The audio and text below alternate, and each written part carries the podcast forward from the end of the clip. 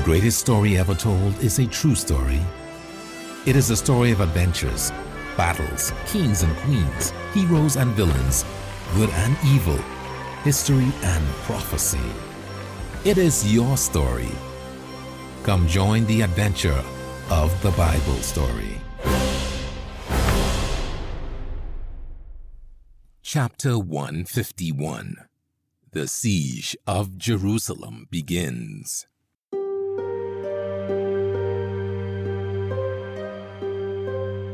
Zedekiah's fears had compounded since the death of the false prophet Hananiah. The king knew that Jeremiah had prophesied Hananiah's death. If this prophecy had come to pass, then would not his prophecy that Nebuchadnezzar would retake Jerusalem also be fulfilled? While Zedekiah liked to think of himself as a powerful man leading a mighty nation, the truth was he would not be able to stand for long against the Babylonian king who had given him his position, and he knew it. He wasn't even called by his real name, Mattaniah, which means gift of the eternal. His Babylonian masters gave him the name Zedekiah, meaning justice of the eternal. God himself would enact justice on Zedekiah. And now the Babylonians were coming.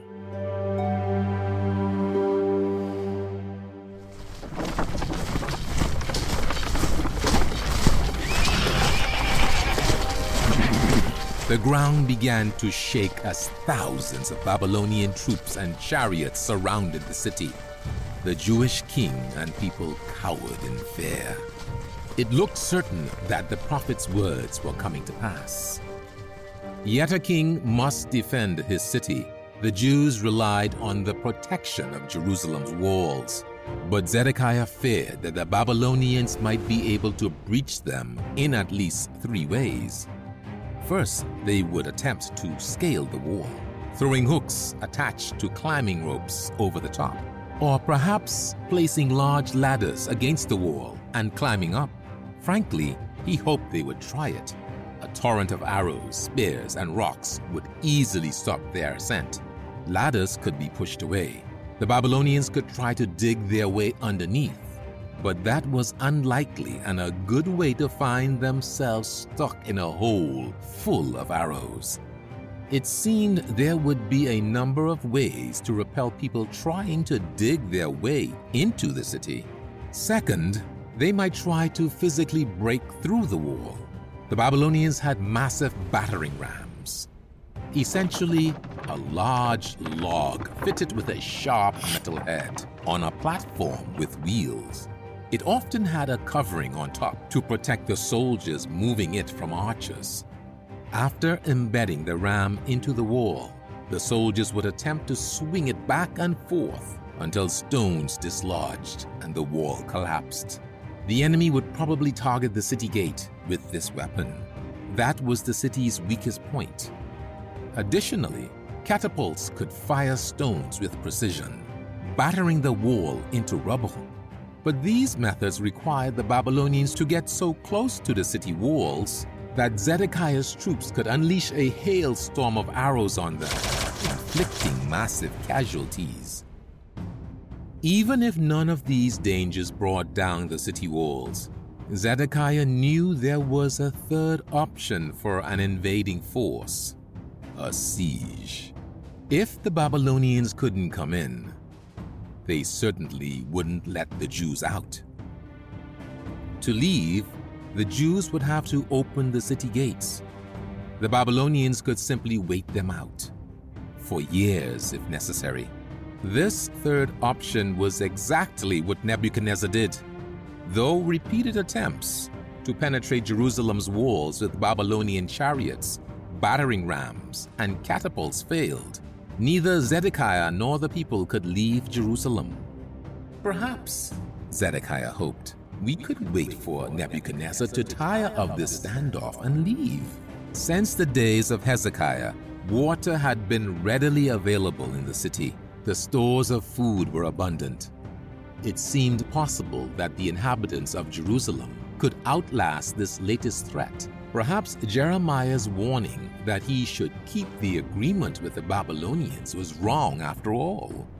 Soon, though, the stores of food were not so abundant, and food had to be rationed. Nebuchadnezzar was able to supply his troops' needs by raiding surrounding towns. But for the people trapped in Jerusalem, the only food was what could be cultivated inside. The people were becoming desperate, and Zedekiah began to fear that they might try to open the gates to leave. Though still far from repentant, the king sent two priests, Pashur and Zephaniah, to ask Jeremiah if God would fight for them. The news was not good. Tell Zedekiah that God is going to personally fight against him. Jeremiah said, God has set before you life and death. Anyone who stays in this city will die, but God will spare the life of anyone who goes out and surrenders to the Babylonians. The Eternal has set his face against this city, and it will be burned with fire. Zedekiah had no intention of surrendering to the Babylonians. They might kill him. For now, he would leave the gates closed and the arches on top of the walls. But things could not go on this way forever.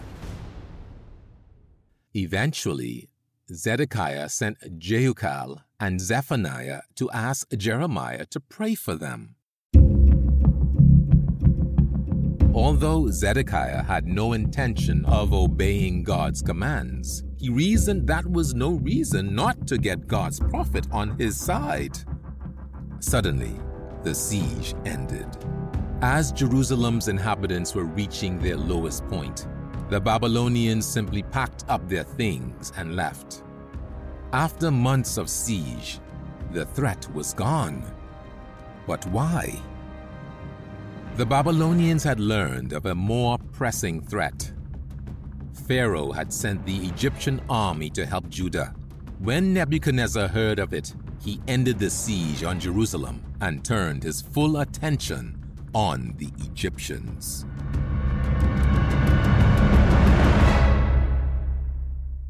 Zedekiah was greatly relieved by this turn of events. But God sent Jeremiah to warn him that Babylon would be back.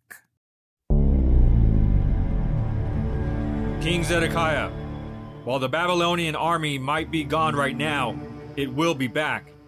And when it comes, it will take this city and burn it with fire. Oh, Jeremiah, the king returned. Can't you just be thankful Babylon has left instead of preaching your message of hate? You're upsetting my people. I can only warn you as God instructs me. And I have another prophecy for you. While this city will burn, you will not. You are going to be taken captive into Babylon. Hearing this, Zedekiah let out a roar of laughter while he shook his head. Why do you laugh? asked Jeremiah, a little confused. This is serious. Ha! You fickle prophets of God need to get your story straight, quipped the king. I just received a letter from one of my people in Babylon that your friend Ezekiel had prophesied that I won't see Babylon. And here you are saying that I am going to go there captive? So, which is it, Jeremiah? All I know is that God will accomplish what he has said. The prophet responded, completely trusting God's message. By laughing his prophets to scorn, you are condemning yourself to a horrid future. The fact that Zedekiah received two seemingly contradictory messages from Ezekiel and Jeremiah comforted the king. If they can't agree among themselves, I guess our future is still undetermined, he reasoned. But time would prove both prophets to be correct.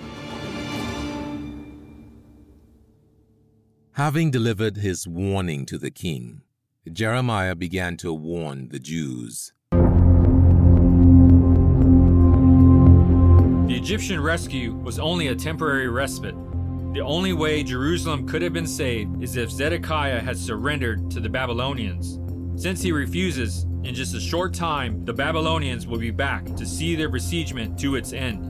Jeremiah knew that when this prophecy came to pass, everyone would know that God had been behind this warning of the nation's fall. Jeremiah headed toward the land of Benjamin, where he had been born. After he entered the gate of Benjamin, a Jewish captain stood before him, blocking his way. Stop, the man said. Suddenly, Jeremiah recognized the young man as Irijah, the grandson of the false prophet Hananiah. You are betraying our people to the Babylonians. Irijah accused Jeremiah. You are under arrest. That is not true. I would never betray our nation. The prophet responded. Irijah would hear none of it. He brought Jeremiah to three princes of Judah Shephatiah, Gedaliah, and Jeucal.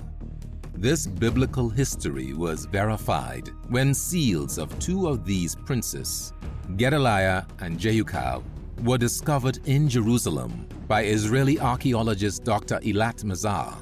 It is one of the most astounding archaeological discoveries in modern times.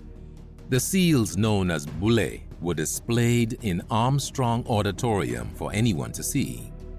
These evil princes had heard Jeremiah's warning that Jerusalem would fall to Babylon and that Zedekiah should not rely on Egypt as they had advised. Jeremiah, Shephatiah gloated, At last, God has delivered you into our hands. He glared at the prophet, but Jeremiah was looking at Gedaliah, recalling a similar encounter with his father, Pashur, the instigator of one of the most powerful trials of the prophet's life, and he remembered that trial now. Pashur had been chief governor in God's house during the reign of Jehoiakim. Like many, he was present when Jeremiah issued a dire prophecy. Thus saith the Lord of hosts, the God of Israel Behold, I will bring upon this city and upon all her towns all the evil that I have pronounced against it, because they have hardened their necks, that they might not hear my words.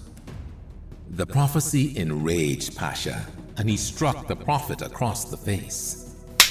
Shocked, Jeremiah exclaimed, Pashur, what are you doing? But Pashur wasn't done yet. You have said quite enough, Pashur said. Put him in the stocks. The prophet stayed in the stocks all night, put to an open shame by this evil priest. The next morning, Pashur freed Jeremiah. Now leave, Pashur commanded, and don't come back. I will leave, but first I have a message for you from the Eternal. The prophet said, God does not call you Pashur, he calls you Magor That Hebrew word means terror on every side. Jeremiah continued God will make you a terror to yourself and your friends, and you will watch them die. The Eternal will deliver this city and all its treasures into the hands of the Babylonians. Your family will go into captivity and will die in Babylon, along with all of the people you prophesied lies to. Pashur had told the people that no harm would come to Jerusalem or its people. God would not tolerate such dishonesty in his house and he wanted Pashur to know it. Although Jeremiah was freed from the stocks and from Pashur, his trial was only beginning. He sank into a terrible depression. People mocked him day in and day out. He was sorry he was ever born. This was one of Jeremiah's greatest periods of discouragement. The prophet even decided to stop proclaiming God's word. But he couldn't stop. The word of God, Jeremiah discovered, was like a fire in his bones that could not be quenched. He was addicted to God's word and could not give it up. Could not give up that wonderful habit of clinging to God's word and being inspired by it. He learned a giant lesson that we can learn today if God's message becomes as real and wonderful to you as it was to Jeremiah, it will be like fire in your bones that you cannot give up. That is something to get excited about. Gedaliah hit Jeremiah, snapping him back to the present. Gedaliah, Jeremiah said sadly. You You are just like your father. Infuriated, the three princes beat the prophet and then sent him to their specially built prison in the house of Jonathan the scribe. Yet the prophet was not depressed. His trial with Pashur had taught him to keep the fire of God's word burning within him. This would serve him well during the difficult times ahead.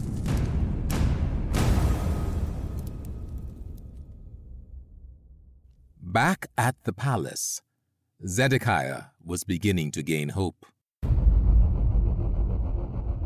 The Babylonians had not returned, and he wondered if things might work out after all. The people of Jerusalem were starting to resume their daily routines. Even Jeremiah's dire proclamations had stopped since he had been thrown into prison. The prophet's words lived in the king's mind, however. After many days, he decided to go to the prison in secret, hoping to receive a better message from God.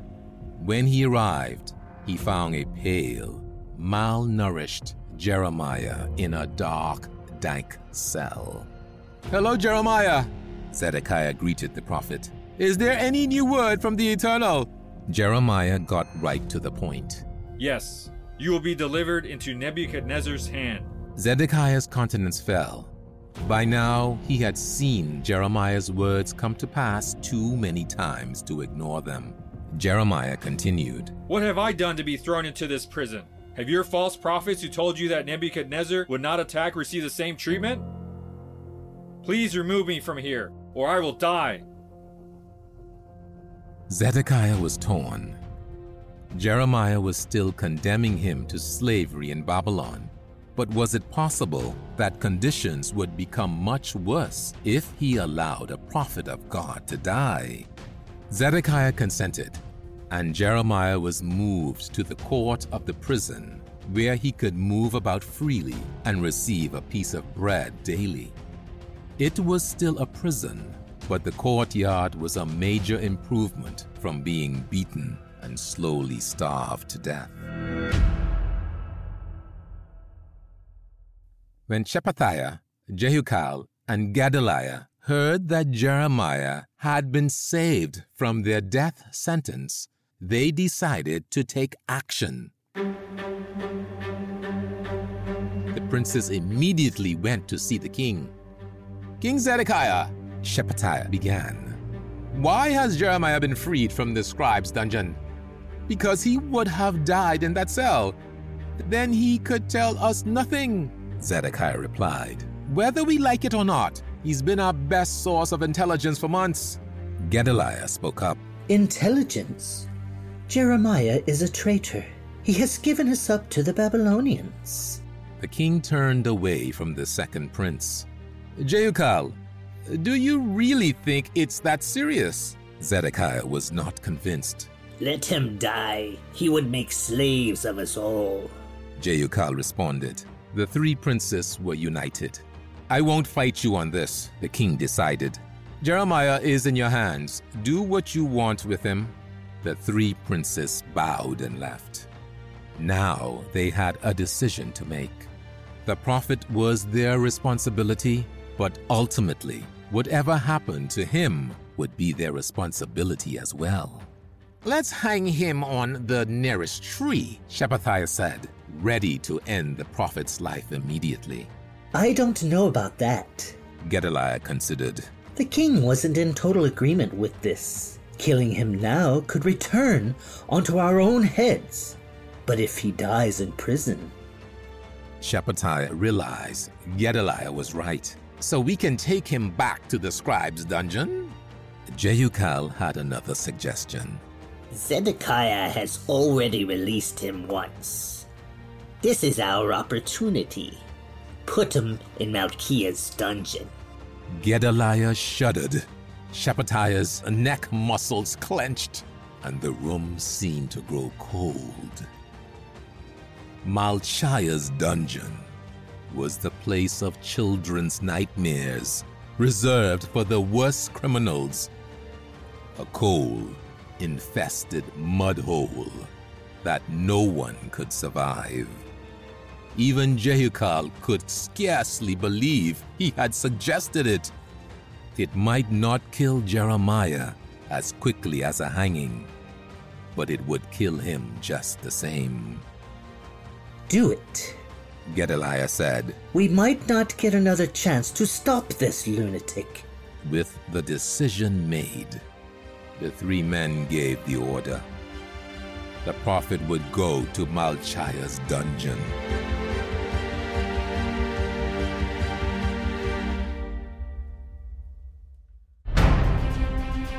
When the prince's men took the prophet to the ancient dungeon, its rotting, stagnant mud was so overpowering that Jeremiah could hardly tell if he was smelling it or tasting it.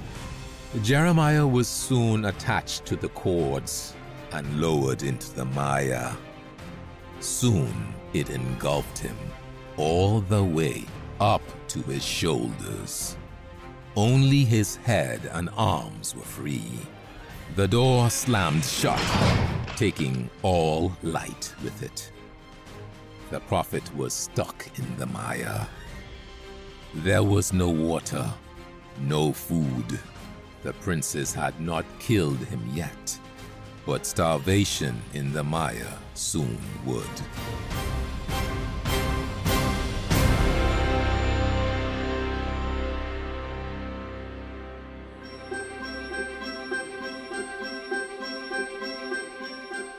To be continued in our next episode, and continue the adventure by reading the Bible story. Find it under the Resources tab at pcg.church.